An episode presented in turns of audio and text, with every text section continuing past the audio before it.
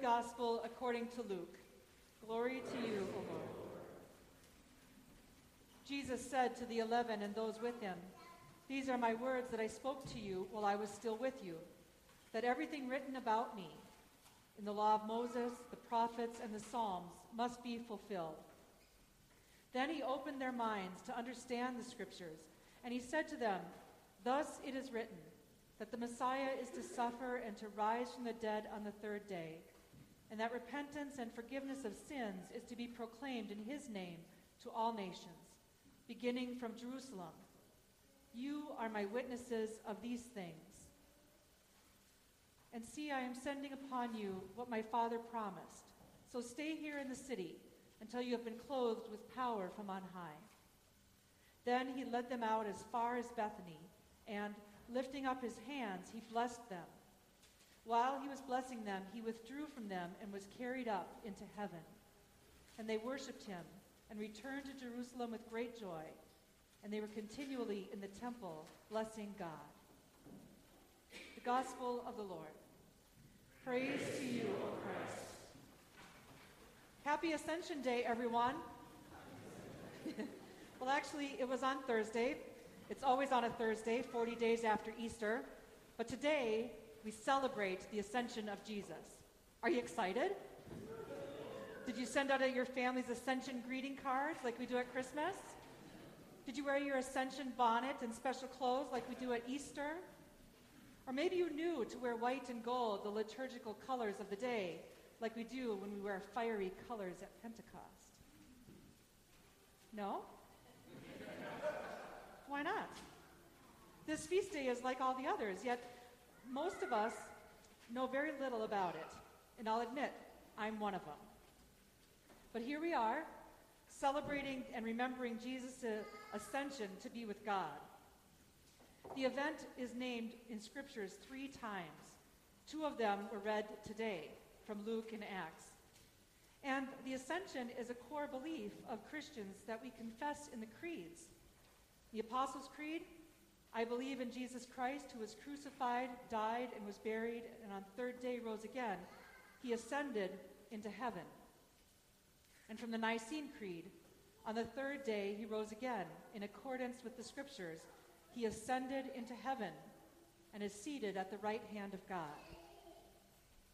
Now, we spend considerable amount of time thinking about Jesus' life and death and resurrection. But Jesus leaving the disciples and floating up into the air? That's even more difficult to comprehend than the resurrection, said one pastor at Tech Study this week. Rachel Held Evans, a beloved theologian and blogger, wrote an open letter to Jesus a few years back. She said, Dear Jesus, what's with the floating thing? After all the eating and drinking and healing and laughing and crying, it just doesn't seem like your style. Floating. I like you better with your feet on the ground. And I'll be honest, Jesus, Ascension Day brings up some abandonment issues for me. I wonder if the disciples felt abandoned too. Jesus was with them, healing and teaching and loving, and then he's crucified and buried in a tomb. And then he's alive again, eating broiled fish and opening up the scriptures. And then gone again.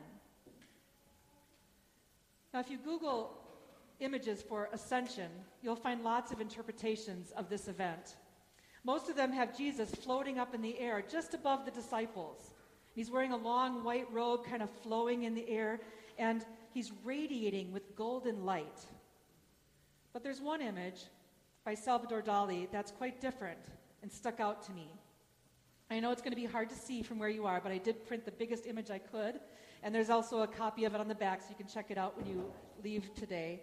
But in this picture, you can't even see Jesus' face or any of the disciples. The only thing that you see, you're standing, it's like um, you see his feet, and that's the most prominent part of the photo. It's as if you're standing with the disciples, looking up at Jesus' feet dangling in the air. Jesus' feet are the most prominent part of this image. Those feet that walked all over the countryside, those feet that led him to people in need of healing and learning and feeding, those feet that led him to people in need of hope and justice, those feet that walked with the disciples and that led them to new life and new adventures. And that's where the story of where the book of Luke ends, with the disciples looking up toward heaven, worshiping with great joy. But it turns out that with God, every ending has a new beginning. Right there at the beginning of the next book, Acts, the ascension story is told again, but this time as a beginning story, not as an ending story. It says, As the disciples stood there gazing up toward heaven, two angels appeared and said, Why do you stand looking up toward heaven? In other words, stop looking up. It's time to look out. What has ended has given way to something new that is a new uh, that is just a beginning. So I invite you now to think about another image with thanks to Pastor Heather Hinton who first brought it to my attention. Maybe you remember the movie Mary Poppins, the first one, not the second one. At the end of the movie, Mary Poppins flies off into the sky, held up by her enormous black umbrella. Now, to be clear, I'm not saying that Mary Poppins is the same as Jesus. but stay with me here, okay? The Banks family had been living in chaos and dysfunction, but after Mary Poppins' time with them, the kids had been restored to a full and happy childhood. Mr. Banks had found joy in being with his family again. What was once broken had been made whole. As she floats off into the sky, Mary Poppins gazes down at them with a gentle, loving smile, knowing that they don't need her anymore. What has ended has given way to a new beginning. In the ascension, as Jesus is blessing the disciple, he gazes down at them and knows that they are ready to go on without him. He's shown them God's love for the whole world and sends them out to be witnesses to these things love, justice, forgiveness, freedom. As one blogger put it, the absence of Jesus makes room for the possibility of his presence through his people. In other words, stop looking up, start looking out. What has ended has given way to a new beginning. And so here we are, charged with being Christ's body in the world called to be his eyes that notice those who are marginalized and oppressed, called to be his laughter and joyous spirit with those who celebrate good news, called to be his tears crying with those who suffer, called to be his feet on the ground, sharing his light and love for everyone. As we move from the Easter season to Pentecost, we pause for a moment on this day to celebrate the mystery of Christ's ascension to be seated at the right hand of God. Jesus does not abandon us, but empowers us through the Holy Spirit to be his body in the world. We are invited to look for new beginnings, not dwell on the ending. Stop looking up to heaven to find the Holy One and start looking out. For Christ is among us now in bread and wine, and in this community, and in the love and light that we share with others. As St. Teresa of Avila summed up in her beloved poem Christ has no body but yours, no hands, no feet on earth but yours. Yours are the eyes with which he looks compassion on this world. Yours are the feet with which he walks to do good.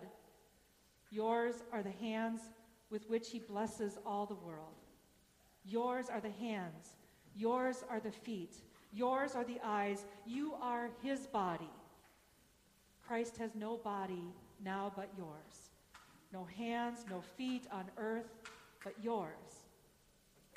Christ has no body now on earth but yours.